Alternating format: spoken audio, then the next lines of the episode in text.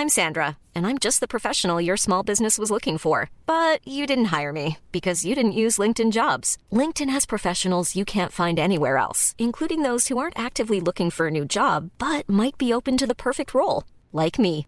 In a given month, over 70% of LinkedIn users don't visit other leading job sites. So if you're not looking on LinkedIn, you'll miss out on great candidates like Sandra. Start hiring professionals like a professional. Post your free job on linkedin.com/people today. There's never been a better time to find out why BetMGM is the king of sportsbooks. Download the BetMGM app and place a $10 moneyline wager on any NBA playoff game. If either team hits a three-pointer in the game, you'll win $200 in free bets. Just use code CAPITAL200 when you make your first bet. Sign up now and discover BetMGM's daily promotions, boosted odds specials, and more. Download the app or go to BetMGM.com and use code CAPITAL200 to win $200 in free bets if either team hits a three in any NBA playoff game. Visit BetMGM.com for terms and conditions. 21 years of age or older to wager. Washington, D.C. only. New customer offer. All promotions are subject to qualification and eligibility requirements. Rewards issued as non withdrawable free bets or site credit. Free bets expire seven days from issuance. Please gamble responsibly. Gambling problem? Call 1 800 522 4700. Hey sis, are you FaceTiming me from HomeSense again? Saving money, that's my jam. What do we think? Outdoor dining set or wicker lounge set? Since your signature dish is a margarita, go with lounge. Okay, I am so ready for this party. It's been too long. Wait, go back. Show me those pretty ceramic plates. They're melamine. Even you can't break them. Look, these cute cushions match Is my that my shirt? Outfit your outdoors. Have it today at HomeSense. Standout pieces, outstanding prices.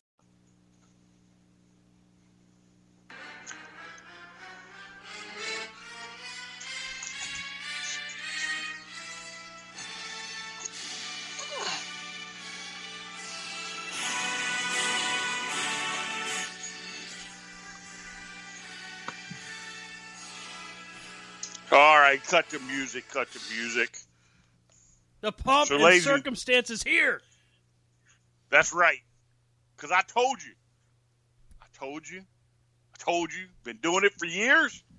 And it happened, ladies and gentlemen. AEW recorded higher numbers than Raw or SmackDown.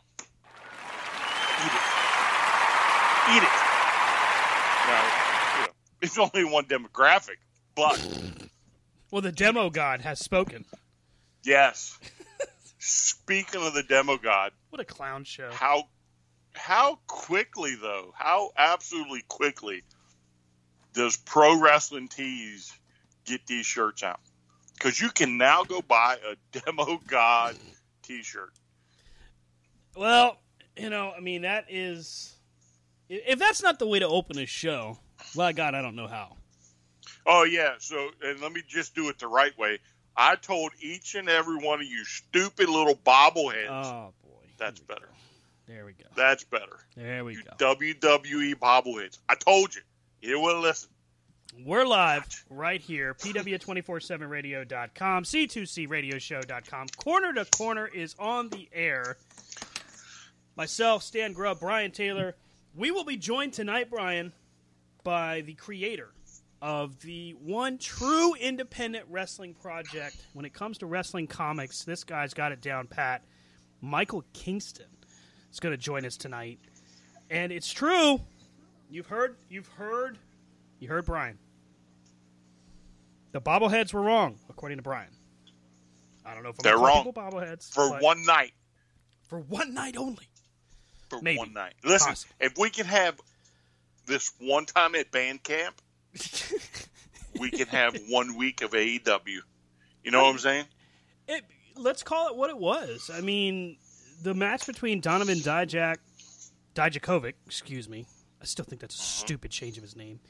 Um, Dijakovic and Karrion Cross, while it was okay, wasn't a bad match. Um, definitely wasn't going to compete with AEW's main event, which was the Butcher and the Blade and the Young Bucks in a Falls Count Anywhere street fight. Well, yeah, but see, that's not true because I think for the first few minutes of both matches, it was going to compete. Really? Yes, and then everybody came to their senses. Those little springy necks stopped bobbling, and they said, "Oh, let me go watch Spring the necks. Young Bucks." yeah, spring next. let me go watch the Young Bucks versus the Butcher and the Blade, who in the last five minutes recorded over a million hits, views, whatever you want to call it, channel changes, whatever, over a million. I'm happy for them because first off, a million viewers watching your product is a huge success for AEW. Their first time at a million was their debut when we were hey we were there. We were there live. Yes. and uh, we got to witness history being made and hey this past wednesday we witnessed it again as aew would hit the million viewer mark and, and it is a great success. I mean you can be a big fan of nxt you can be a big fan of aew we'll talk about that debate that i saw on twitter earlier today we'll talk about that later but you can be a big fan of both but you'd be foolish to not recognize that aew has literally they have their finger on the pulse of the wrestling community right now and this is this is very similar to how it was I don't, it, this is probably as close as we'll ever get to how it was during the Monday Night War. I think. Oh, uh, you mean uh, on Wednesday? Yeah, I, I don't think we'll ever see that truly rekindled, but this past Wednesday is probably the closest because I happen to, I happen to agree with you. The beginning of both matches was a great start, and it seemed like Dijakovic and Karrion Cross was going to be a very competitive match. But I think within the first three or four minutes, you did get that story like, no, Karrion Cross is going to beat the piss out of this guy. And once you knew that, once you knew it was going to end in quote unquote a bloodbath, you knew that the Bucks and the Butcher and the Blade was going to be doing something a little bit special. Time to change channel, which is what everybody did. Right. Yeah. So what's cool for me, right, in that whole main event thing, mm-hmm. is you know I'm a fan of the Bucks. Yep. I've been a fan of the Bucks for quite a long time. Uh, maybe not like uh, you know when they when they were in Impact originally. Oh, you're not a Generation uh, Me fan. Okay. yeah, yeah. So it took it took it took a while for them to grow on me, but I'm a huge Bucks fan. I have been for years. I, ad nauseum, I tout them and how good they are. It- you know, a lot of people don't get into them. You know, but I'm a huge Bucks fan, and the cool thing is, lately I've become a very big Butcher and the Blade fan, and I don't know what it is because they're they're not the smoothest of wrestlers, right? Because I think Butcher's only been at this maybe four or five years.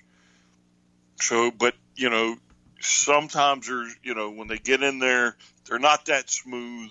But for whatever reason, I'm just starting to grow on them and it was really cool for me to see my favorite tag team and the Young Bucks and my favorite up and coming tag team and the Butcher and the Blade go at it and actually hit a million by the time it was done.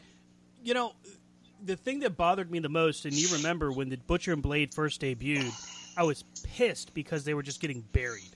Very much like the Dark Order, they were just losing every single week, and I'm like, come on, you brought this tag team in, you you've touted them as successes, and they're losing to everybody, and then finally, finally, we get this matchup, that big eight man tag where the Butcher and the Blade and the Lucha Brothers take on the Bucks and FTR, and it's like, wow, finally you get a glimpse of what these guys are really capable of.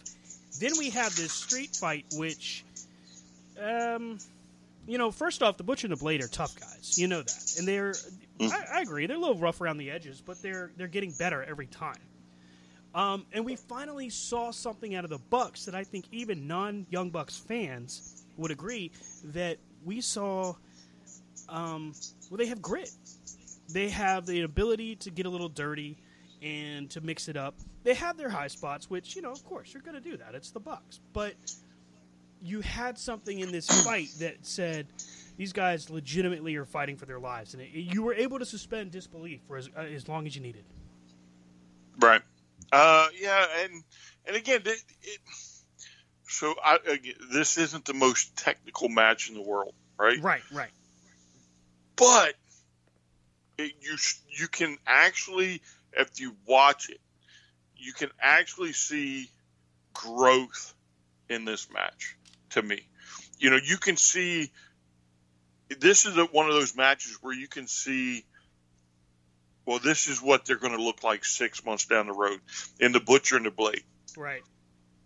You know what I'm saying? This is one of these matches where they they hit a new plateau. Right? So now they they were good enough to go with the Young Bucks in this match and now the pressure's on because they did get a million people watching them and now they've they've they've hit a new new you know new level, right? So now they have to keep moving and improving, and you know that's what I think AEW does better than any other uh, bed out there right now. Is they allow you to reach this area, and then they allow you to continue to move forward. Well, and that's just it. Like with with what we saw with the buildup of the Butcher and Blade to this matchup, we finally got a chance to see. Okay, these guys can be trusted. Like you could see, there was a sense of faith that was given to them to work in their style. And I mean, how about the setup? I mean, they had the the butcher, you know, carving off, you know, planks of steak, you know, flakes of meat, and they're throwing slabs of steak at each other when they're fighting, which was which was actually really funny. Um, I just really liked how they handled it. Yeah, and the, see the other thing too uh, that I like to butcher the blade. So they were in Impact. Now I don't remember if they went by the same name or not, but they were in Impact for a little while, and they had uh, the bunny or Allie with them. Right, right, right. And so then they come here, and she's part of them, right? And so she's almost like, you know, she's almost, how do I put this right? So to me, she's almost like a piece that you needed for for them when they come in, mm-hmm. right? And not like eye candy or anything like that. She's just, uh, you know, the the the the topping on the cake, if you will, you know.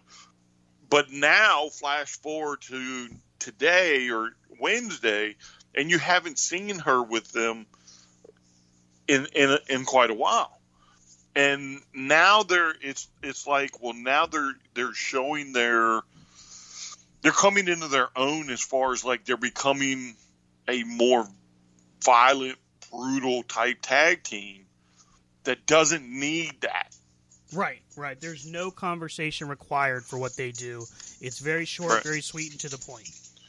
Yeah, and you just you don't need that, and I like that that they they've grown so much as a tag team that at first you know you kind of needed that, Mm-hmm. and then now you don't because now their their characters have grown to a certain point, and I, you know I, I enjoy them. I really do. I'm really starting to like the Butcher and the Blade.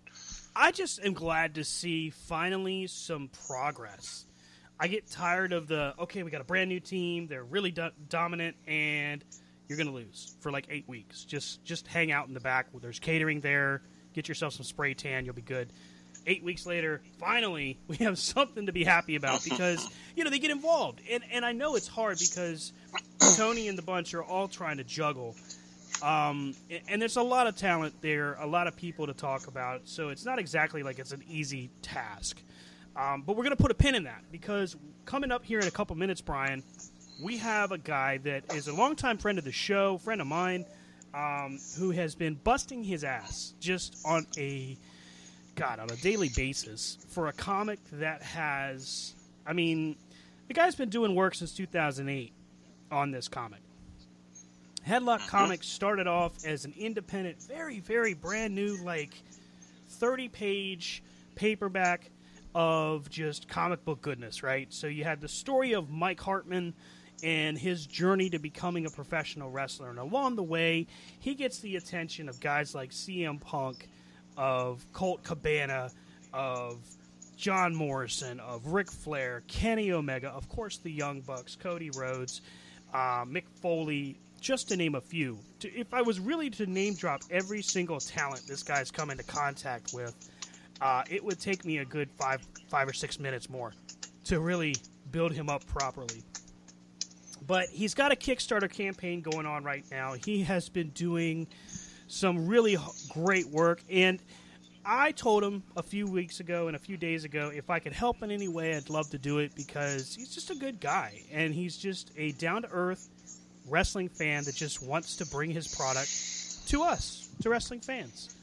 So, in a couple seconds here, we're going to bring him on. Michael Kingston, the creator of Headlocked Comic. He's going to be joining us to talk about the comic, about his Headlocked campaign on Kickstarter, talking about uh, a lot of what he's been up to in the past year or so, how maybe he's been handling, how has he been handling the COVID 19 pandemic? Because that's just, it's brutal for budding artists. And I got to know just how he's been able to really to bide his time because what a guy and what a what a hard worker. Um, I'm going to bring him in right now.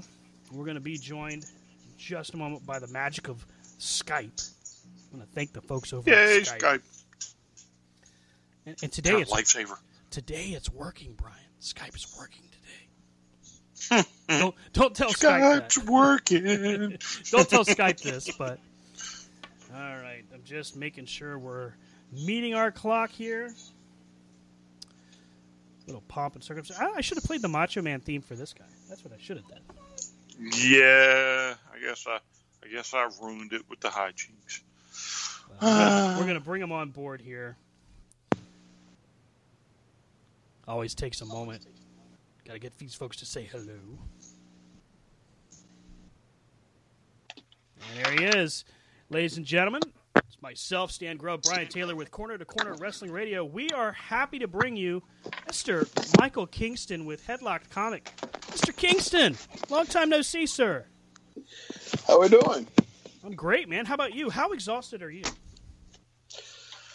Always exhausted.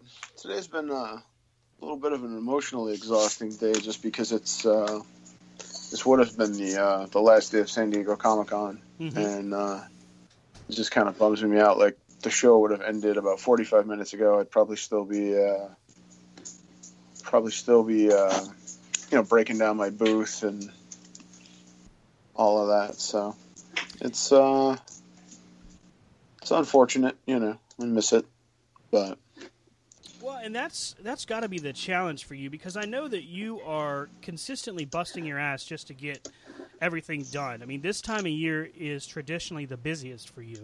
Wouldn't you agree? Uh, yeah. Usually the the two times that are really heavy for me are like March and April, like around WrestleMania, and there's a lot of early conventions that are heavy, and then uh, the summertime, usually July. Well, really from July to New York Comic Con, which is Columbus Day weekend. So those are uh, gets a little heavy. So why don't we do this? We're going to go backwards to go forward here. If you could take our listeners and and I, I know you know the routine. It's it shouldn't be a, a new thing, but tell the fans and the listeners here about Mike Hartman. Tell us about his journey and what brought you to Headlocked Comic. Um, you know, I've been a a wrestling fan and a comic book fan my whole life, and I feel like nobody, you know, nobody ever made a wrestling comic that, uh, to me, did justice to wrestling. So I decided to make my own, and um, you know, we, I came up with a story of Mike Hartman, who's a theater major in college, who fell in love with wrestling sort of unexpectedly, and he quit school, and it's his journey through the wrestling business. Um, you know, starting from day zero. And so, you know, while he's like sort of navigating the underbelly of the business, we're also examining the craft of wrestling as he learns it through his eyes, you know, the eyes of a performance artist. Um, you know, and I, I felt like that was a way to tell the story to people who maybe weren't, uh, you know, uh, maybe weren't necessarily wrestling fans, wouldn't necessarily read a wrestling story, but, you know, in the same way that there's people who who don't watch boxing, but they can enjoy Rocky. Right. So you kind of hide the medicine in the food, and you know maybe you can uh, educate people a little bit. So you've you've been at this for years, man. I mean, I remember meeting you in Baltimore, and I, I was just telling the telling the listeners here, you had the the thirty page trade back, you know, the, the the paperback basically. It was a thirty page black and white at first, wasn't it? Uh, no, no, we've always done color. Um, we've always done color. Um, but yeah, we started with floppies, Mm-hmm. Mm-hmm. and now we now we just do. Uh, you know, I don't do floppies anymore. We just do sort of. Uh, you know, we put out uh, OGNs. You know, original graphic novel. Um, you know, when we can. Usually, we try to do at least once a year, um, and then uh, we do some other side projects. So it's uh, it's growing. I think this year we'll probably have more content out. Um, than uh, than normal, just because of the, the the lack of travel, I guess. And I've been making some stuff for Pro Wrestling Crate, and uh, it uh, you know it's been uh, it's been an interesting year. It's been a challenging year. Um, I think everybody's trying to figure out how things are going to land because whatever happens, it isn't going to be the same, and whoever sort of pivots the right way, I guess, will have an advantage over the people that are still trying to do things the way that they always did. I think given the nature of the way I do things, I'm still in a decent position because I was I was never dependent on comic book stores. Comic Cons has been a hit for sure. Um, but you know, I mean, we've got this book that we've just made, and it's getting funded, and you know, we're doing all right. And I've got a couple more projects in the works that other people are making, you know, paying for me to produce. So I sort of think being outside of being outside of the traditional apparatus gives me a little bit of an advantage. So that, that that brings me to a, a, an obvious question, but one I think that people are interested in hearing. Typically, by this time of year, you've got your calendar booked completely. You're Sure. I mean, I can send you a message and expect typically a response within a day or so, but normally during this time of year, I know not to mess with you because you're just overwhelmed. COVID nineteen happens. You know, WrestleMania is literally canceled from the biggest event of the year to the Performance Center, and this spreads out through professional wrestling all the way down to every indie show. And now to you, as the independent artist and creator, this had to have been really difficult to navigate at first. Can you kind of tell us what you did to kind of navigate in your way?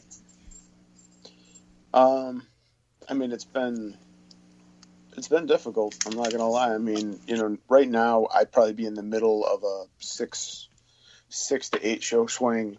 Um, you know, and San Diego is obviously a big uh, a big help for us. So this uh, the Kickstarter that we're running now was originally slated for March, and I had six consecutive shows set up in March, leading right through to WrestleMania. You know, all all big shows, all hitters. So you know, unfortunately, part of it is just trying to understand, like, you know, at the beginning, I probably should have just let the Kickstarter go when it went, but I didn't know that, you know, you didn't know that the summer was going to get canceled. You know, you just sort of, so much changes all the time. Um, you know, when I, I launched, I launched the Kickstarter and, you know, and then we got protests and then there was, um, you know, the speaking out movement in wrestling and in comics and then the covid spike happened again and it's been uh, i mean it's been tough getting bandwidth you know i mean obviously i, I don't think i could have picked a less opportune time to uh, to to try to get people to look in my general direction but um, it's it's tough you know because things keep pivoting and things keep changing i mean you know every show in march canceled Is your savings just sitting there? Well, put it to work. A premium online savings account from PenFed earns way more than the national average. So you can get your savings working on earning you a vacation, or a new kitchen, or that fancy exercise mirror. Apply at PenFed.org slash savings. Premium online savings account holders must agree to electronic delivery of account opening disclosures and monthly statements. $5 minimum required to open account. To receive any advertised product, you must become a member of PenFed, insured by NCUA. Is it acceptable to go to Mickey D's just for a drink? of course it is. But good luck leaving with just a drink. It's more than a drink. It's a Mickey D's drink. And right now, a small Minute Maid slushie is just $1.59. So all you have to do is choose a flavor, like the tropical mango or strawberry watermelon, and enjoy like it's meant to be enjoyed. Prices and participation may vary, cannot be combined with any other offer. Ba-da-ba-ba-ba. to the summer, thinking that we would be through this in the summer, and then the summer, you know, some of them canceled and rescheduled to November, and some of them were just like, screw it, we'll do it next year. Um, and I don't know. I mean, technically, I still have some shows on the books from in October and November, but I mean, you know, that's. I mean, it's three, four months away, but I mean, it might as well. It might as well be a decade in 2020 uh, months. Mm-hmm. So, it's tough. Um, you know, I, like I said, I, I thankfully had secured a couple of things, a couple other gigs that have allowed me to stay uh, to stay busy. Um, you know, most of them are headlocked, headlocked or headlock adjacent, um, and uh, that's uh, that's allowed me to keep making content. Um, I'm working on, you know, I've got Volume Five in the works mm-hmm. after this, and uh, the Pro Wrestling Crate collaborations that we've done. So it's uh, you know just reaching out to different people and trying to figure out, you know what I mean. For me, like the the shows were you know my main method of distribution between Kickstarter and shows, and now that mm-hmm. you know I don't know what conventions are going to be, and I don't know if I don't know if when they come back if they're going to come back like they did, you know. So I mean, there's a lot of things to think about. You know what I mean? Like how much, you know what I mean? How even if we get a vaccine, like how strong is that vaccine going to be? Are movie studios going to let their big names go to these conventions on the off chance that they might, you know, lose them for a month.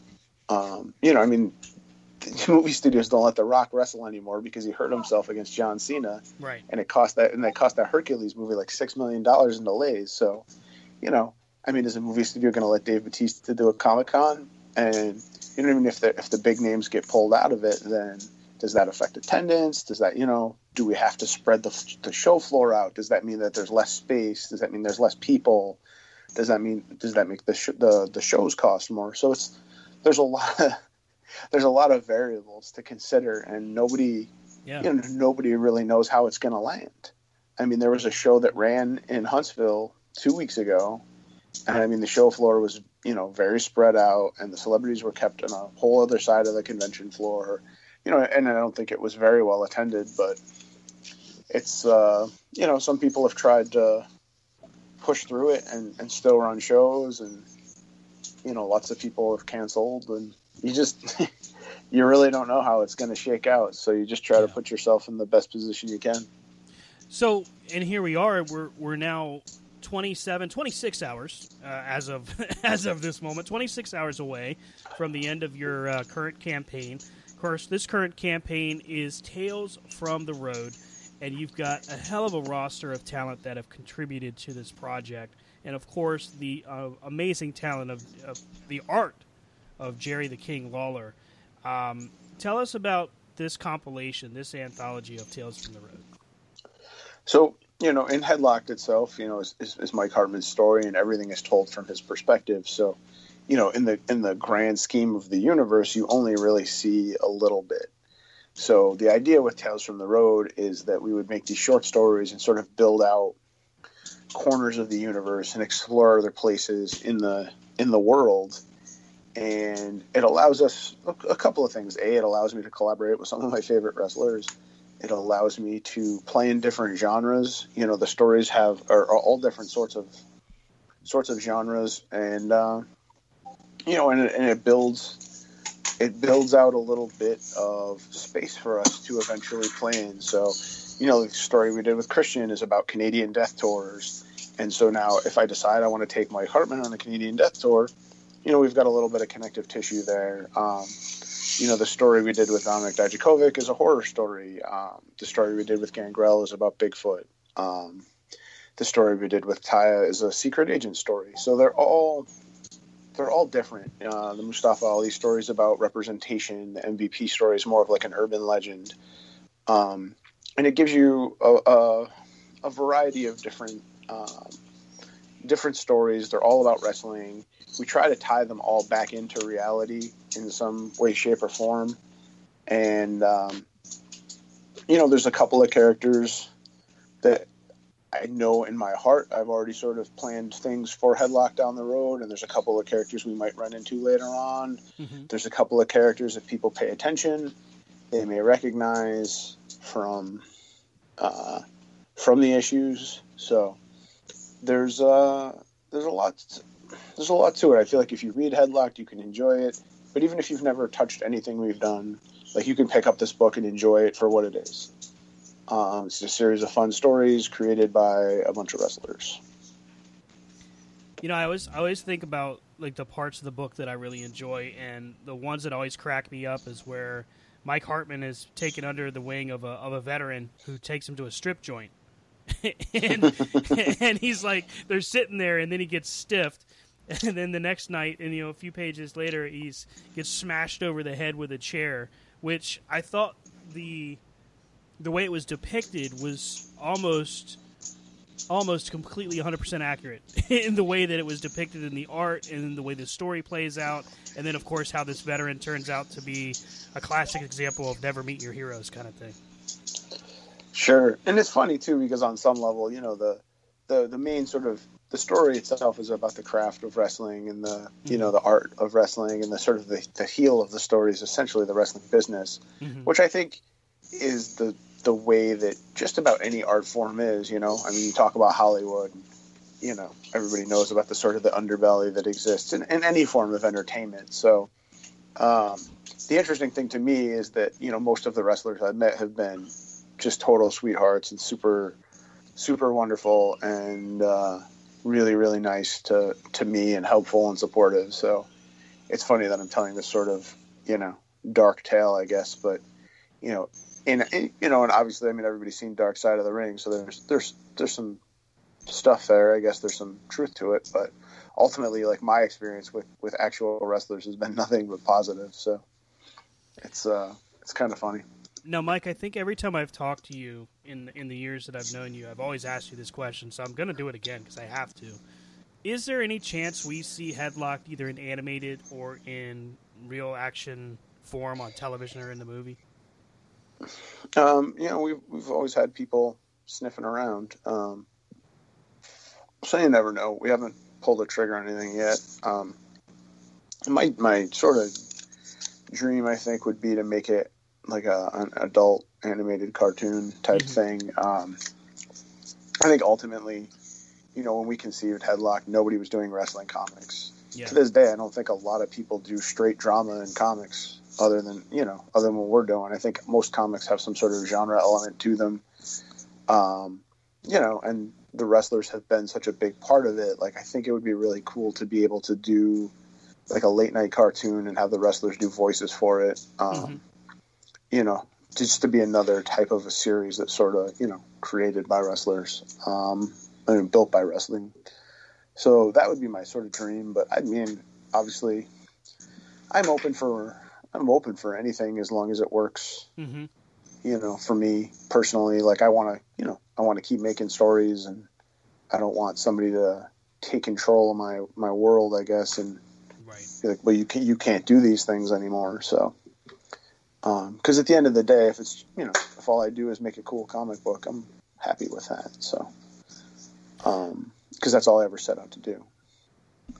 And I think that that's a, a amazing thing about what you do is that you're able to reach so many people. And I mean, I mentioned it before you came on how many people you connected with that we all know of, like CM Punk, Joe Thompson, people like that. But then there's the the other factor of the wrestling fans that you meet in every convention that you've been to, um, you know, and you even you even met Jesus at a San Diego Comic Con one time. I, uh, I, I, I, did, I did indeed. I mean, there's no really, no real way to prove that wasn't cosplay. So, But you, you, I'm not saying that it, that it was my brother. I'm just saying that he and Jesus have never been seen in the same room at the same time. I mean, yeah, that's, uh, it's funny how you, the people that you meet at San Diego Comic Con and the connections and stuff. You know, like one of my, one of my best friends is Steve Orlando, and we grew up in the same, like area code, and we went to the same college, and then we moved to the same city after college. All like, you know, I'm older than he is. You know what I mean? Like he was like sort of living my life ten years after me, and you know we met at San Diego Comic Con. Um, Ed Luce, who does uh, Wuvable Oaf, you know, I met him. He's he's from the town I grew up in, and and I met him at San Diego Comic Con. So, you know, how long have I known you? You know, but I met your brother at San Diego Comic Con. So it's it's funny. Like it's it's it's weird how uh, like I don't know. It feels like this weird nexus of realities. It is where it is. like anything can happen. Um, you know, you can just be at your booth and you know random celebrities happen by, or mm-hmm. you know some creator. Um, you know, Leonard Maltin walks by our booth. Uh, used to walk by our booth a bunch. Um, and uh, Marv Wolfman and uh, what's that dude's name? John Landis. Um, oh wow! You know, just just random. Yeah, you, know, you just see like these just random celebrities. Dennis Miller came by my booth the first year that we were at San Diego Comic Con, um, and it's just he was just hanging out while his his uh, his uh, his wife and daughter were like looking at some booth, and he was just like hanging out. And then it was just you know at the time like we're still you know we didn't have the necessarily the following that we did in 2009, so you know where you know my booth isn't at isn't the attraction at that point that it was. So he's just kind of hanging out because it's chill and i'm just there just you know just talking with dennis miller. And it's funny just how that stuff happens on a big scale on a small scale. Um, you know the friends that you make and the people that you meet. Um, it's uh, it's really uh, it's a, a real wonderful uh, little place. And it's funny i you know at eight o'clock tonight would have been when the show ended, and I just I got hit with this like profound wave of sadness just because that uh, you know the show's over and just, you know we uh, you know we, we sort of lost that and we're not getting him back so. Mm-hmm. It was uh it just kind of reminded me of a lot of the things that you know we've lost this year I guess ultimately just yeah. experiences and connections and you know, and that's the stuff that I that I sort of live for is just being among my friends and being amongst creatives and just being inspired and you know a lot of that makes the the grind worth it. So. And I think and, that uh, I think that it's easy to lose sight of things, especially when you have so much, and we've all seen it happen this year. COVID nineteen just kicked us all right square in the balls. There's no other way to put it. It just is what it is. For sure. Well, Mike, you're always very generous with your time. I am so appreciative of everything you do. Um, you know, we love what you do. We, we are here to support you, man. And uh, we've got you. Um, we've got your information linked on for the Headlock campaign. Of course, we'll continue to update it to the uh, .com for you. Um, real quick before we head on out, I did want to ask you um, for the folks that are into pro wrestling tees and pro wrestling crate what are some of the contributions you've done with that? Um, so we uh, some of the, and some of the stories you'll find it collected in Tales from the Road. Um, mm-hmm. We did a story, the story we did with Christian. Um, we just finished a story with Taya. I did a story with Sergeant Slaughter. Um, a story with Crime Time. We have a story in September with a uh, very popular set of wrestlers who have a Thank podcast. You. Thank you. That's Brian. So, so I'm Brian's here too. Yeah, I'm I'm one of the co-hosts, and and I like to let Stan do the interviews because I, I think too many people getting involved kind of makes it, you know, a little crazy sometimes. So, but but thank you for not spoiling this. I've been with Pro Wrestling Crate since I think crate number three, and it's it's one of the highlights to get stuff like that in and and uh, pop that right. bad boy open and and see what kind of goodies are in there. We've got two more slated for the rest of the year, so. Um, oh. So I think uh, you know if you're sticking around, hopefully you'll you'll dig them. Oh yeah, because uh, I just got done with uh, Taya, uh, maybe maybe a week ago, and it was it was kind of kind of interesting. You know, wrestler by day, uh, secret agent by night feel. So. Yeah, we were really um, happy. We were, what we were shooting for was sort of like the old El Santo kind of B action movie kind of feel for it, um, and it was a lot of fun to. It was a lot of fun to do, and I definitely think it's something like Ty is so creative, and you know she's got she's going to fashion school now, and she's she's so smart and driven, and like I would love to do more work with her just because she's such a joy to work with. Well, and that's Cool. that's the coolest part of, of everything that we end up seeing from you. I always feel like such a homer when I when I get you on here because I'm I'm just a ridiculously huge fan of what you do. But the stuff that you are experiencing, even the negative stuff, even negative stuff that you've had to deal with, is inspiring for guys like us because we get to see it from a whole different perspective. Yeah, I mean, I try to let everybody kind of see the journey. I guess I, I do think on some level it's interesting, and Mhm. you know, I, you know, it's real easy to look at, you know, the highlights and be like, oh, this is so great. But I mean, Right.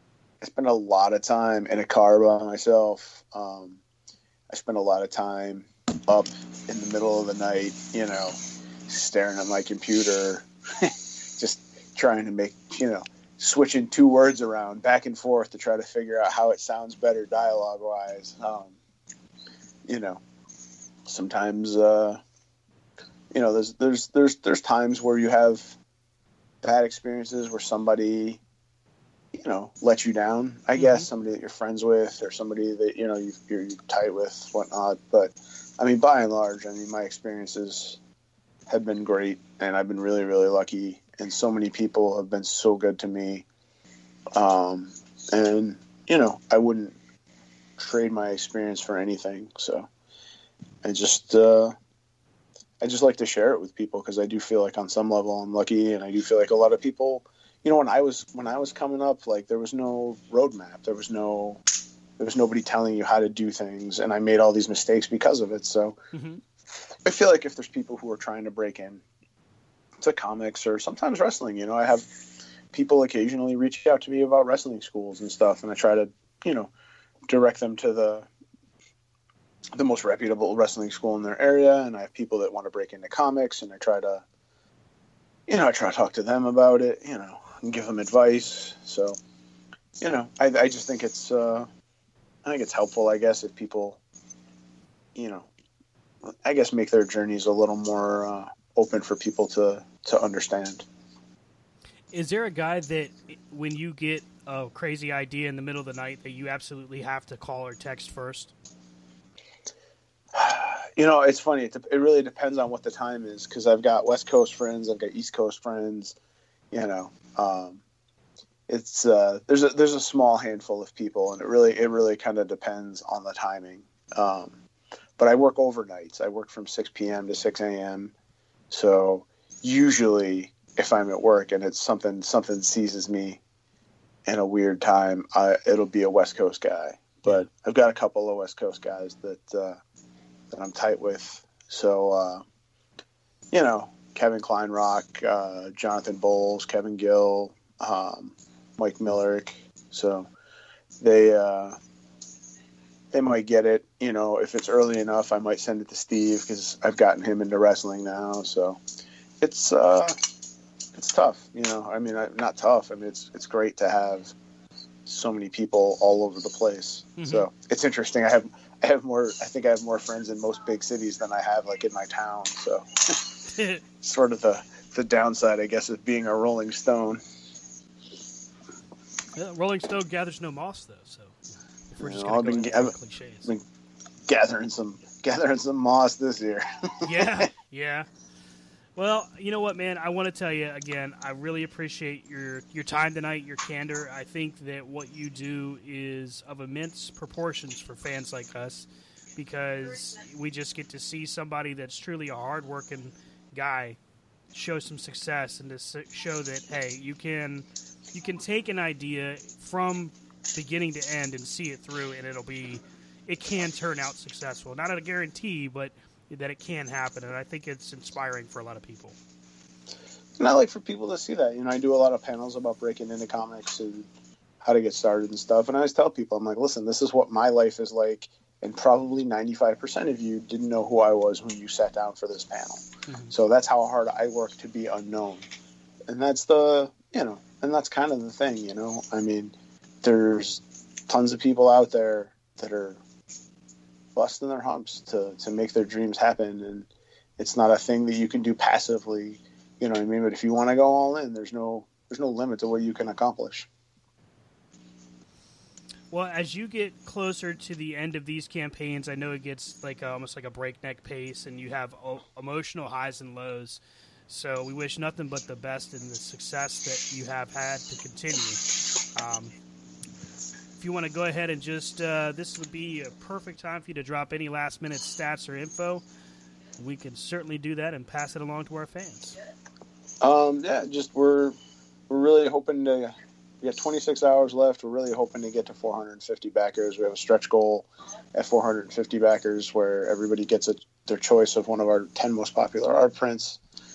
Um, and I'd like to, I'd like to give people some cool stuff. Um, we're at 392 right now, so it's tricky. You know, I had a couple of we had a couple of cancellations today. Like people can drop in and out, so it's one of the the more frustrating parts about Kickstarter. But uh, we uh, we're going to make our final push here in the last uh, 24 hours and uh, see if we can get there.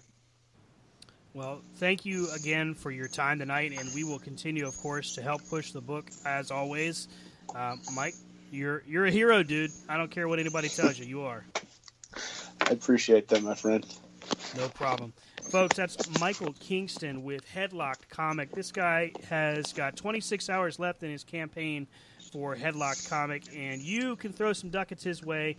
Click on the link on the website. It's just under the chat room.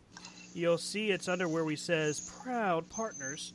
You got the little blurb about the book, a little blurb about what is Headlocked. Click on the image, go to the go to the link for Kickstarter, and throw some ducats his way. I, I think he's the hardest working guy in comic books. Well, look, so I think too we should be remiss to make sure we pitch this out to our international listeners. Indeed. Who may not have ever heard of this, um, but it has been around for a very long time. Um, I know the pro wrestling crate tales from the roads are very entertaining to read. So if you're listening, like Stan said, get involved, help them out. Uh, let's make sure we uh, keep this thing rolling. Thanks, man. I really appreciate it. Yep, yep. Not a problem. Mike, you have a great night, sir. Thank you so much for your time. Thank you. Take care, buddy. You too. All right. Mm-hmm. Again, ladies and gentlemen, that was Michael Kingston, Headlock Comic. You know, I love reading his books. I think my favorite thing that I've gotten from his stretch goals was my is my Headlocked hoodie. Um, and then, of course, there's hey, if you've ever looked at our logo, I mean, hello, bam. like that was that's my Hmm. favorite thing, right? Hmm. Hmm. Isn't that interesting? Hey, I'm not I'm not ashamed to admit that I will gladly pay for good art. Hey, you know, but it, it go it should go to show the listeners, right? So what this company and this and, and Mike and everybody involved are about. So you've been going on about meeting him since uh, Baltimore, I think it was. Mhm. Uh, forgive me on the year; I don't remember the year. It's been a long time, but you've met him, you've talked to him, you've always been high on him. Um, you know, we got a logo, um, which you know is one of a kind, unless somebody demands extra prints or something. You know, maybe maybe they want to see the muscle bound stand and you know all that good stuff. And Yeah, the guns, uh, guns out, guns out. muscles. uh, so, but yeah, uh, you know, again, once again, the, the, the comic's been out for a very long time. Um, it is hard to do what he's done, and you know, sometimes, especially in a situation like this, uh, you know, if you're familiar with it, you know, maybe, and you haven't read it in a while, maybe it's a good time to get back into it. If you're somebody who's never heard of it before, look it up. Uh, you know, there's plenty of material to read.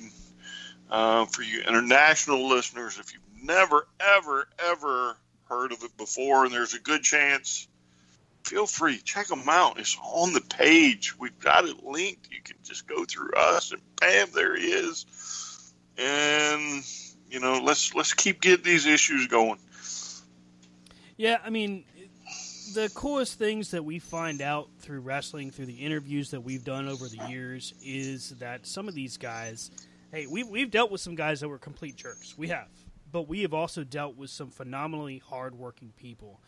And, you know, when I met him, it was like, damn, there's this guy who just put together a wrestling comic.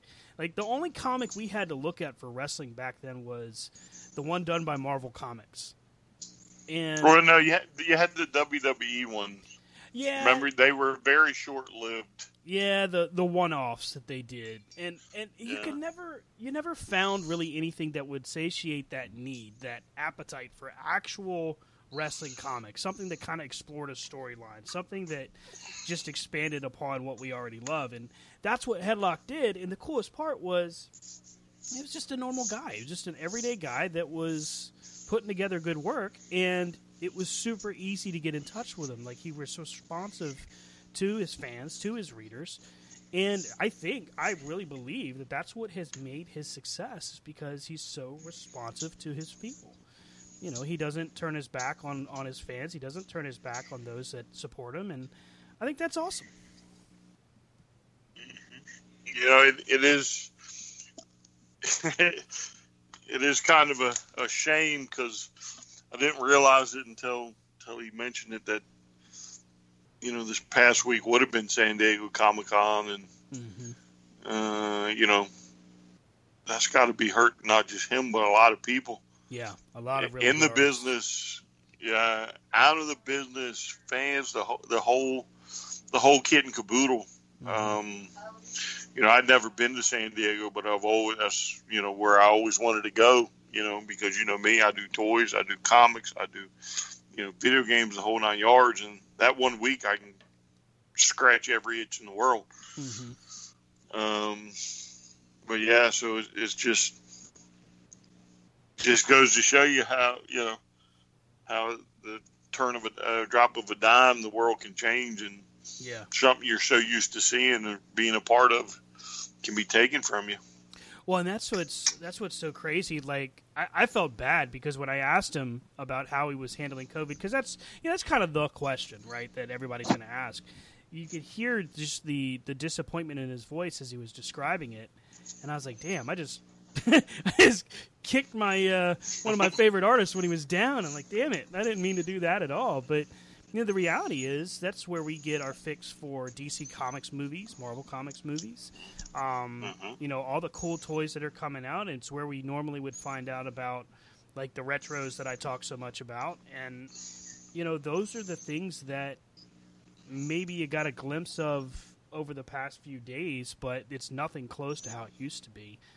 I mean, it's just it's it is disheartening. I, I guess that's a great way of putting it because it is. It's I can only imagine how tough it is for him and, and for other artists like him.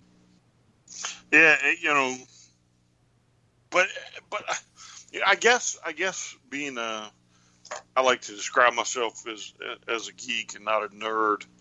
Um, you know, just for that little piece of nerd in you, Mm-hmm.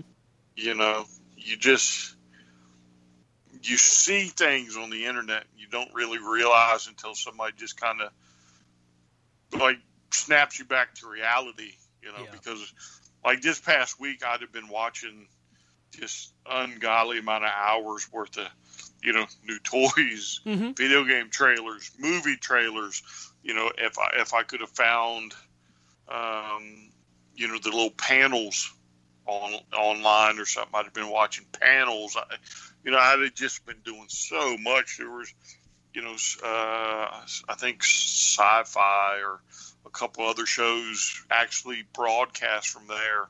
Mm-hmm. And you know, there's interviews. There's all types of stuff. And you know, again, it, it's you know, football hit me, baseball hit me. you know, all this other stuff, wrestling, not having wrestling, not being able to commentate wrestling shows, the whole nine yards. Oh God! And now here's just another one that's, you know, bam, there it is. well, and- blame blame COVID for me having a Grizzly Adams beard. Okay, you just tell. Let's be real. Well, I, I I think you probably had one for a while. It's just you might have you might have taken more time to like comb it a little bit, because you always had that one piece of one piece that kind of went in a different direction. and I don't know if you had like a calic or something, and I nobody would was. tell you. If for the longest Yeah, time, nobody's going to tell you. Yeah, Yeah, yeah, yeah it just kind of went like sideways, you know. so And that's the thing. Like, I, I, I did notice that, by the way, over time, and I did notice you jerks that wouldn't tell me. There's a lot of other words I would use, but we're, you know, there could be youngsters. but you know, the truth of the matter is, like, it's weird because all of the things that we would normally be doing right now, this time of year, like this time of year, we would have probably had two shows under our belt over at UCW. Um, and we would have been planning on our fall schedule and our, our fair schedule would have been running strong. Um, and we would be getting ready for the big you know the big payoff in in dinwiddie you know and uh, i know that uh, we've talked to uh, mr mr devois and uh, he Ah, that guy. Ah come on come on he's not that bad hey, he's not that hey, bad hey. Next time, he did fire us though well, yeah, and he made me walk away. Er, that guy. Come on. He felt, you That's know, right. I'll be real with He- you. He, he- felt like listen, such a schmuck just- when that happened. He. so he just better not come back on my show and try it again. So we're gonna play inside baseball for a second. I got so many texts and calls from the dude. Dude, what happened? What do I do? I'm like, bro, you just gotta let it, because because he doesn't know you like we know you, right? So I'm like, dude, just let it let it go. It'll be all right, man. I'm like, he's fine. I said, but you know, we all get hyped up. I'm like, you got to remember that when you're talking about the thing you love, it's it's gonna play out. I said, but it'll be cool. But yeah, every day, dude. What do I do? Nothing, man. Nothing. Because it's a hard lesson to learn. It is. I understand. Rob and I know. We're like, let it breathe, let it breathe. but I mean, you know, the reality is, it, we love what we do so much. I mean, we Brian knows. I have talked about for years. All right, guys, maybe we should just wrap it up. Maybe we should stop. Not because I don't love doing it, but because it felt repetitive. And every year, anytime we've had the conversation, it's either you or Rob that's like, "No, why would we do that? Let's just do this. Let's just do that." And it would change up. We'd be great, and we, if things would go fine. But then there'd be points where we'd be like, "Oh, geez, what the f? What just happened?" And we would all be grumbling and all that. But it, it passes, you know. But it's because we have such a. Is it an addiction now? Can we call it what it is now? Well, no. So I, I don't think it's an addiction, right? So I think we're long past the addiction Oh, phase, right? So, you know, I, I think when we were kids and we were watching this, it was an addiction, right? You know, when, when you would go to school and you'd be ridiculed about how how it was the F word. you were ridiculed. Dare, dare, I say it, right? But you still had that group of, of, of friends, right? So, Yep, yep. like for me, I was a, I was into sports, or I was a jock, right? So, Mm-hmm. when you come into school, me and my jock friends, we were, uh, you know, like up in the front of the hall, and you know, greeting people we know, and you know, all this stuff. And then you know, you had you had the preppy friends, you had you know, all these other friends but if you were, and, and anybody that was a true wrestling fan back in junior high and, and high school, you know, know that there was a select group that you would all be in one class together, and all you would do that whole class, you would talk about wrestling. Yep. Right? and that's what that's what like connected you with with completely different people Mm-hmm. right because it, it you know wrestling is one of these things where doesn't matter your race nowadays it doesn't matter your gender it doesn't matter your sexuality it Mhm. doesn't matter your nationality it doesn't matter any if you're a fan you're a fan Exactly. and it, and it can truly bring you and connect you with people that you may not otherwise associate with, right? And and it it was just it was so fun. I believe the class was I think it was an English class. Uh, I'm pretty sure it was an English class, But it was me and about three other guys, and we just sat in this little, you know, square, and we would discuss wrestling while this stupid English class was going on. And for that period, because I think this was about the only period that it happened, right? That I remember. It was that period, and we just connected on this crazy level. And much like me, you, and Rob do mm-hmm. sometimes, where we just go on and on and on at nauseum about wrestling. That's what we did. And, and you remember Kevin Gales, Oh yeah. right? Hey. Former NWA Tag Team Champion, right? Damn right. Right? Yeah. this is the guy that I'm talking about. We would sit in this. It was either English or math, mm-hmm. right? So I'm I'm 47, almost 48, and my memory's sliding. But it was me and him and two other people. We would sit there and we would just talk wrestling. We would bring in the magazines and we would read the mag. We'd talk about the figures on the back, the black card figures. Yep. You know, and that's what's that's what's cool about this. But mm-hmm. You know, it's just God. I need to get you know that's that's what you know when when being uh, do I have to say it, Mr. DeVore. Mr. DeVore? you know that that's the passion that you Yeah. know that that came out, and that's that's what you know. Some people were probably like, "What are these two? What are they doing?" Yeah. you know but if you have that passion you know not only you know not only is dave a boss at times but he's a really good friend. Yeah. mr devore i guess i should say. You know? DeVore. so you know but he's a confidant. You know we've shared the road together. We you know we have tales together. We Mm-hmm. you know and and it's just one of those things. Sometimes when when two people are very passionate about something and they have opposing opinions Mm-hmm. bam it's oil and water and you just gotta somebody's gotta walk away And and it happens. You know what though? That is God damn it, that's not what I love about what we do. I don't mind Now, having those moments as long as it, the payoff is God damn, that was crazy.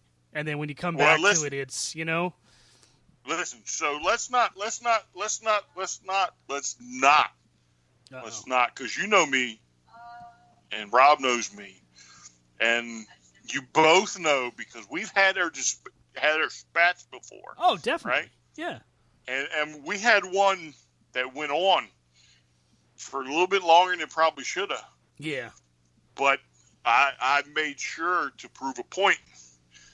And and if, if the boss man doesn't think there may not be some retribution in the future, Oh no. he, he might be a little crazy. Who You know what I'm saying? Wait, wait. So let me get this right. This this passion, this energy, this aggravation, some would say, is going to have. Are you telling me this is a build up to a payoff? No, I'm just telling you.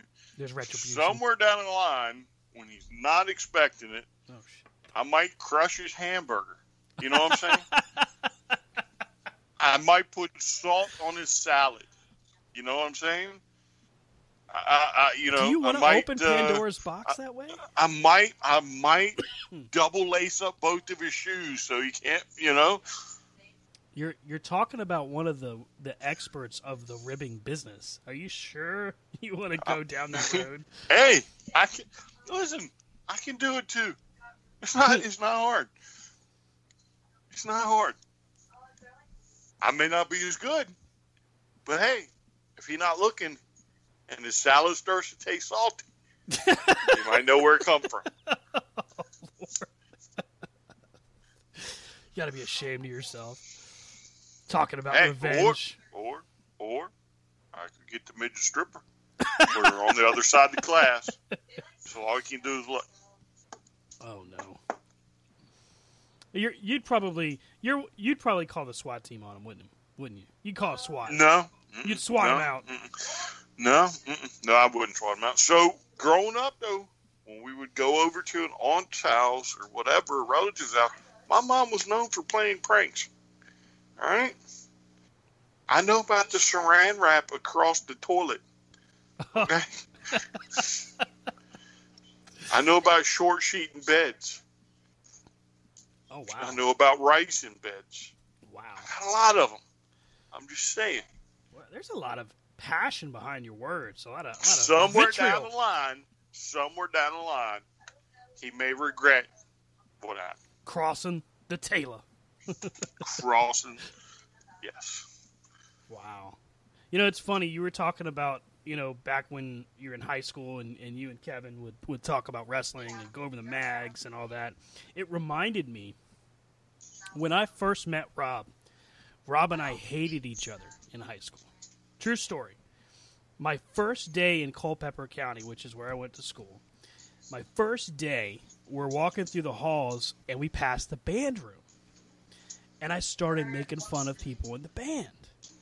And my mom is with me and she's laughing and giggling because I'm like, oh, look at these losers. And I mean, I had no idea that Rob was in the band. I had no idea who was walking with us or giving us the tour. Because you remember, the high school used to do the tour for all incoming sophomores. and then less than less than two weeks later, Rob and I are instant best friends because here we are both talking about pro wrestling. Uh, Yeah. I just happened to hear him talk about. I think he said something about Sergeant Slaughter, and I made a joke, and all of a sudden, boom! It, it the switch flipped. It's crazy. Yeah, I- mean that's that's the joy about this. And, and back then, so back then, I would say you were you you hit it more, right? Yeah. So, you know, you you kind of just like hid in the closet a little bit more, you know, because you were you were ridiculed more back in the '80s, Mm-hmm. right? Than than you were in probably the late '90s, and then of course, you know, going forward. Um, and you were, I mean, you were lucky because, see, unlike the other sports, wrestling was year round Mm-hmm. right? You know, so I grew up in Richmond. I grew up in Highland Springs, which is a suburb of Richmond, maybe 15 minutes from the city, 20 at the most. You know, we had the Richmond Coliseum. Um, so back then, it was more of a, for those that don't know, a territorial type, uh, you know, thing. So we had Jim Crockett Promotions, which was the big NWA banner. Um, and they would run down through um, the Mid Atlantic region, which went from uh, Virginia down to Georgia, all right, if I remember right. Um, and they would just make loops. So you know, again, back then it was territory, and and a company, especially a, a regional style company, would make loops right around this territory. So you could almost count on shows being somewhere near you for one or two nights every so many months. All right. So you might be in, you know, Norfolk on Friday night. You might be in Richmond Saturday night. You might be in, you know, somewhere up north, uh, you know, maybe Sunday night or Sunday afternoon, and then so then the, the loop would just go down and come back up. Right. That's that's how it was in the early '80s to mid '80s. You know, before uh, Ted Turner and them got involved, and you know it was it was nice when you could find somebody that would you know you could hop in the car with and go to you know Richmond and of course I live in Culpeper. Richmond is about an hour and a half from here. You know, two hours depending on traffic or, or mm-hmm. more. And you know, of course, my mom, you know, she wouldn't she wouldn't take me. My dad would take me every once in a while, and you know, if the weekend was right, that I was staying with them. But you know, once you get older and you get to that driving age, and you know, again, people you may you may not even expect be wrestling fans, you know, because nobody nobody's wearing the the, the, the shirts. Right, You right. know, not There's like no today, Hulkamania yeah. T-shirts getting flaunted about. Yeah, you know, unlike the the sports shirts, you know, Mm-hmm. football and, and baseball and all that stuff. You know, you don't have you're- you're not running around with a with a horseman shirt. You know, you might see one maybe every six months at, at the school. You know, if somebody just happens to bust it out. But you know, when you find these people that you can really connect with about this stuff to the point where you're just you're fanatic Mhm. right? Because I don't, I don't know what it is. So you either are diehard, right, or you're not. Yeah, there's no middle middle ground. You're either in Right. or out. That's it. yeah, and and again, you know, we you, you would just and you would just connect. You would find people and you'd start talking, and you know, you you talk about like you know Saturday night. 605 TBS, Mhm. NWA, uh, Jim Crockett was big, you know, or you would talk about uh, the Monday night show uh, with the WWE. Mm-hmm. Um, Prime oh, time what was it? Prime time, yeah. So you you would talk about that, and it was it was just crazy. You know, it was almost again like you would huddle around each other for protection. you know, and, and then from the eventually, yeah, and then then eventually, you know, you get older, and you know, you you find more people, and you know, back then there was no social media, there were no Facebook groups for this crap, and you know, oh, I'm, hey, I'm going to I'm going to Richmond this weekend. You want to go? You know, sure, you know, l- let's go. You know, I, I'll you know do the whole. I'm going to tell my mom I'm staying over at somebody's house Mm-hmm. what did you hit? And um, oh, that was me. Sorry. Um, had a little music come through. Um, but yeah, so you you might would tell her, "Oh, I'm staying over somebody's house," you know, and her being a lot smarter than you would be like, "Well, don't don't you be going to Richmond?" Oh no, that's not happening. No, We're no. staying right here in Culpeper. You Wouldn't know, dream only of to, yeah, only only to go to Richmond and meet Bill Abner and you know watch you know a four or five hour NWA show and you know that's that's that's just what you did back then. It was it was different. I think the coolest parts was like finding new channels that wrestling would come on. So, where, when I was in Maryland, you know, you had the Baltimore station, so it was WWF, uh, WCW, NWA, but you had the Power Hour, NWA Pro, Worldwide, the main event, and then you had Primetime Wrestling, Wrestling Spotlight, Wrestling Challenge, and Wrestling Superstars. And that was just scratching the surface. So then you go from Maryland to like Virginia, from to Culpeper, where I moved to for high school, and like there was nothing. So when I would, you know, you remember the dial back in the day where you could just change the dial up, like tune in a channel.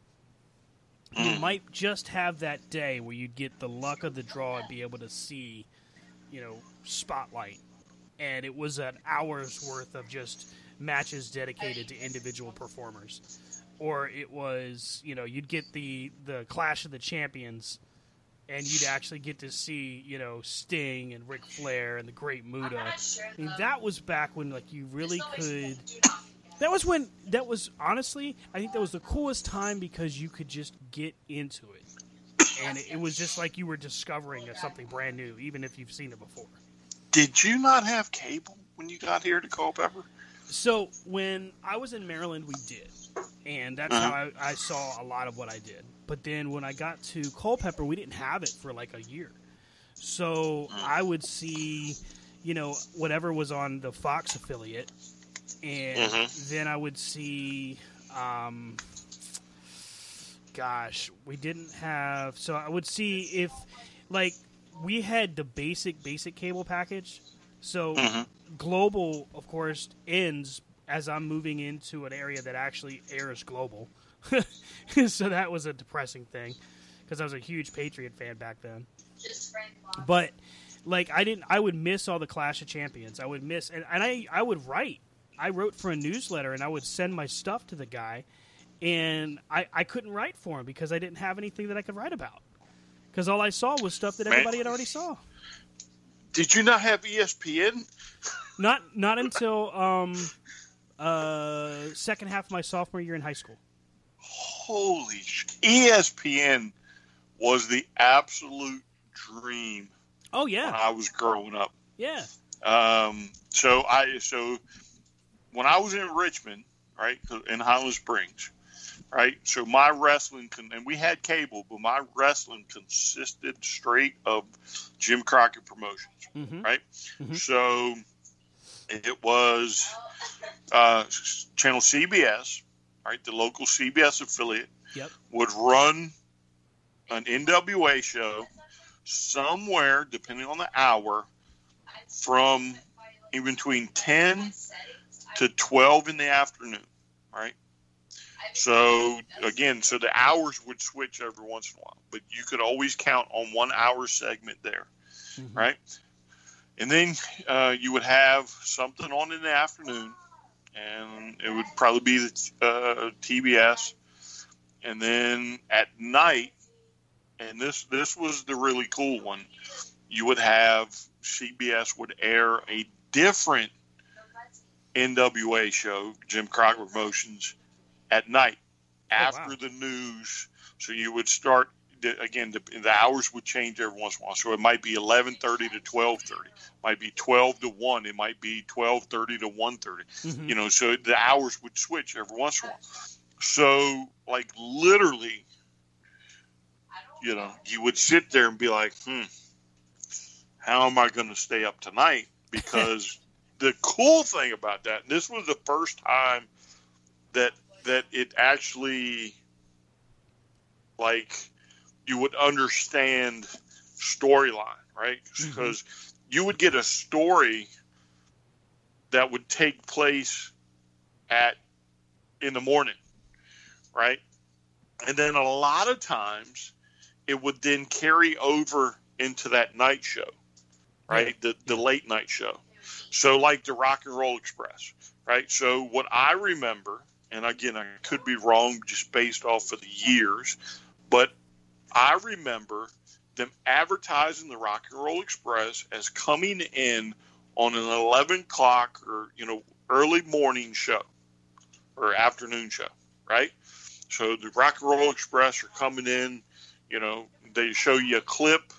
I'm pretty sure they showed like a, a clip of, you know, the you know, how good they are. And mm-hmm. then that very night they have a match with the Russians and they take the titles. And that's that's how I remember it. Now again I could again I could be wrong, but I mean that's that's how cool the NWA was to me because you would you you would get something in the morning and then it may transpire at night. Mm-hmm. And normally the night shows, the the after the midnight shows, most of the time that's where you got the really good stuff. So you would get the cage matches, you would get the bleeding, you would you, you would get the serious beat downs, and you know it's it's almost like they knew you know what they were doing and that's how they filmed it and that's how they packaged it and that's how they put it up.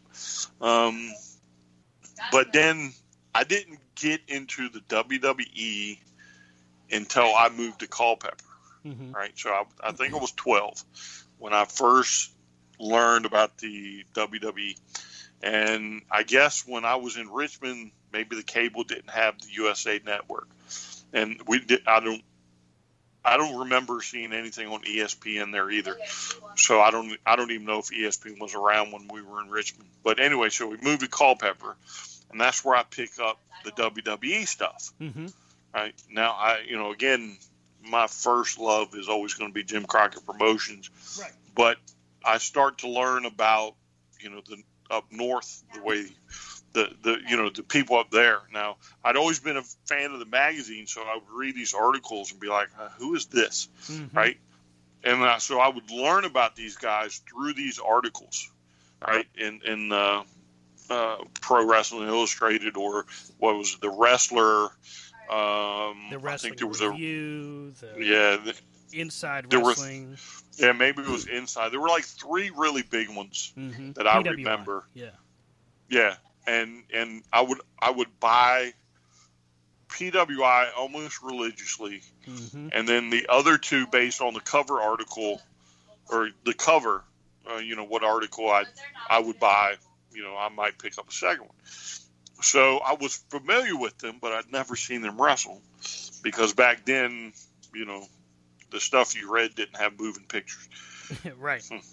Right. lucky, lucky y'all. But um, Yeah, right. Bunch of entitled geeks. nerds. Nerds. and so somewhere along the way though somewhere along the way i found espn Mm-hmm. and espn probably more than any other channel hooked me to wrestling right so now again you know what, what you gotta i gotta i guess i gotta explain myself here. So with the NWA, I'd, I'd have you know four or five hours worth of programming once a week, Mhm. right on Saturdays, that I would watch religiously. If I was outside, I would come inside. You know, uh, I wouldn't go to. I'd try my best not to fall asleep.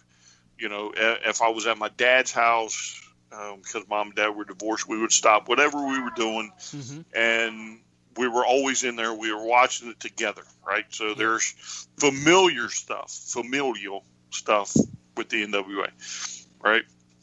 And then again with the WWE, it's a different style of show, and you know you got Hogan and all this other stuff that I just I didn't really get into, mm-hmm. right? Even though I knew who some of these guys were, you know, just watching because you know even back then they would leave the NWA go up north or you know vice versa. But with the ESPN, it taught me, I guess, more about wrestling because it broadened my horizon on a level neither of the other two did. Mm-hmm. Right? Because with ESPN, I had the AWA. Right? Now the AWA was up north in Minnesota, Mhm. right? I think it was based out of Minnesota, if I if I remember. right. But with them, I got to watch the Road Warriors take off. You know, I got to watch Nick Bockwinkel. I got to watch, you know, all these other guys, a young Curt Hennig, you know, the Gagnes Mm-hmm. you know you, you and you know you just got to see you know all this different a different style right than the north and the and the and jim crockett and then you had what is it world class Mm-hmm. right out of texas and for everything everybody else was doing on espn world class really knew how to put on a show. And it's almost a shame what happened to it because they really i think really could have been a major major national contender. Mm-hmm. i mean that stuff with the von erichs and the freebirds is the stuff of legends you know and i'm glad i got to see it and you know it, they had they had great ones too Mm-hmm. you know, you had you had a young Austin, you had a young Hall, you had Chris Adams in his prime. Uh, you know, you had like Iceman King Parsons. You had all these other great, uh, you know, people that you would never, you wouldn't seen if not for something like ESPN. Uh, what was it? USWA was that was that it? Mm-hmm. Jerry Lawler. Uh, yeah, and um, you know the the whole thing. Like there's certain storylines I remember with like Lawler in the cage, Mm-hmm. um, and I forget who he was wrestling. Um, where if you got pinned or something, you had to be handcuffed to the cage for uh, whatever the time limit was, and your opponent could beat you up. And uh, at the end, they trick him, and and the guy's partner comes in, and they thump Jerry Lawler. And I don't know if it's true or not, but like the story was that he lost a testicle. They beat him so bad. it was like, what in the world? But you would, I mean, you, you just you just saw so many great talent off of ESPN, Mm-hmm. and that was that was my absolute favorite thing to do because it was Monday through Friday. It was right after school, Yep, so three thirty. Yep. Forget hanging out. Forget whatever. I'm going home. I'm watching ESPN. Uh, I think the AWA at one time was on the riverboat. Um, Yeah, that's right. Yeah, damn, I forgot. yeah. Wow. Um, and again, look at look at all the the talent, the young talent, Mm-hmm. right? That you saw that eventually goes on to be the biggest superstars. You know, 15, 20 years later. Mm-hmm. You know, so again, Steve Austin. You know, I, re- I remember the feud with him and uh, his uh, what was her name, Jeannie. Yep. On that it, Chris Adams' wife. Oh, something. Lady Blossom. Yeah. Yeah, um, that was that was crazy to watch. Scott Hall, Mark Callous, Sean Waltman. Um, I mean, the list just goes on. Curt Hennig. Mm-hmm. The list goes on and on of people you get to see, and some of these, some of them, truly become legends. You know, the Freebirds, the Road Warriors. You know, there are so many that just become true, legitimate legends, and that's why ESPN, you know, eventually was like the I can't miss. I had mm-hmm. I, I have to be home to watch ESPN. Well, and that's funny because like I was, you know, late '80s, early '90s. You know, I would I had USA and all that stuff, so I would see both, and that's where I said I got, I got a chance to switch back and forth and see the Power Hour and then see Spotlight and all that. But then I would go and stay with my folks, you know, my mom and my grandparents in Culpeper, and all I had was Superstars. If if my grandmother was nice enough to let me change the channel on a Saturday morning, if that was a big if. and then as you know as time goes by and you know ultimately you know we do get cable but rob had that big c-band satellite dish and that dude mm-hmm. i can't tell you how many days rob and i would just hang out and watch wrestling until like four in the morning because we would find such random stuff on the dish and it was stuff like msg network and you know all this stuff but it was it, it's funny because you know all the stuff we see now that we're like, what the hell? This would never. This doesn't work. Like the eye for an eye match. Did we good? Did we teleport to a time where people forget that you know, at one point in time it was a wrestling angle where Eddie Gilbert ran over Jerry Lawler with his car? Like, I mean, look, I'm not saying that, that that the eye for an eye thing was a good concept. I don't think it was. I think it was stupid. But let's not forget that, you know, for all the times that we've seen Asuka do the Green Mist, we saw it first with guys like, you know, the great Kabuki and the great Muta. And and it was cool back then, and it was dastardly back then. And for the people that sit there and they're like, oh, God, not that again. Uh, okay, I think you maybe you're forgetting the point. it's it's supposed to be there's supposed to be an element of fun to it, but there's also supposed to be something that happens that makes you go, "Good God, why did they do that?" You're so- It's supposed to draw you in. It's supposed to make you angry or happy or sad, mm-hmm. you know, or or whatever. And that's what, like you were talking about the Rock and Roll Express. Well, we talk a lot about when, you know, Ricky Morton got his face just grinded into the ground. Mm-hmm. And they would later do that again during a storyline with the Dangerous Alliance. Do you remember the blowback that TBS got for that storyline, but they never heard heard squat for what happened with Ricky Morton? No, I don't. I don't remember the sec the the Dangerous Alliance one.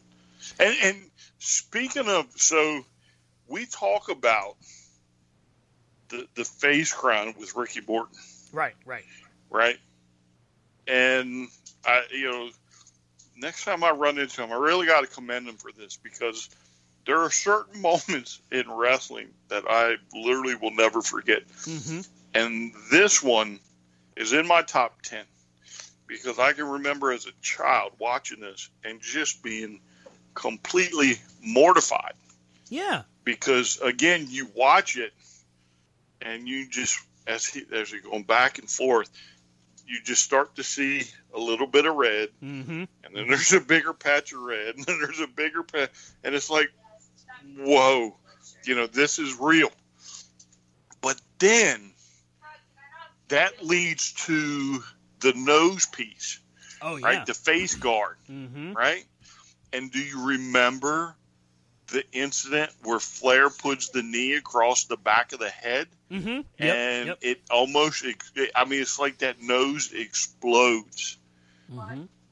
and I, I mean you're you probably will not get anything like that now but Ah. that but that's why but that's why you know so we were talking about passion Yeah. right because you're right right so i i that's why i guess i'm so against the wwe product Mhm. because for a while they were the only thing there Yeah. and they didn't they didn't they didn't do it for me on a level that I'm used to, right? Mhm. Because again, like I said, I'll never forget those moments. I'll never forget Lawler in a cage. Mom deserves the best, and there's no better place to shop for Mother's Day than Whole Foods Market. They're your destination for unbeatable savings, from premium gifts to show-stopping flowers and irresistible desserts. Start by saving 33% with Prime on all body care and candles. Then get a 15-stem bunch of tulips for just $9.99 each with Prime. Round out Mom's menu with festive rosé, irresistible berry chantilly cake, and more special treats. Come celebrate Mother's Day at Whole Foods Market.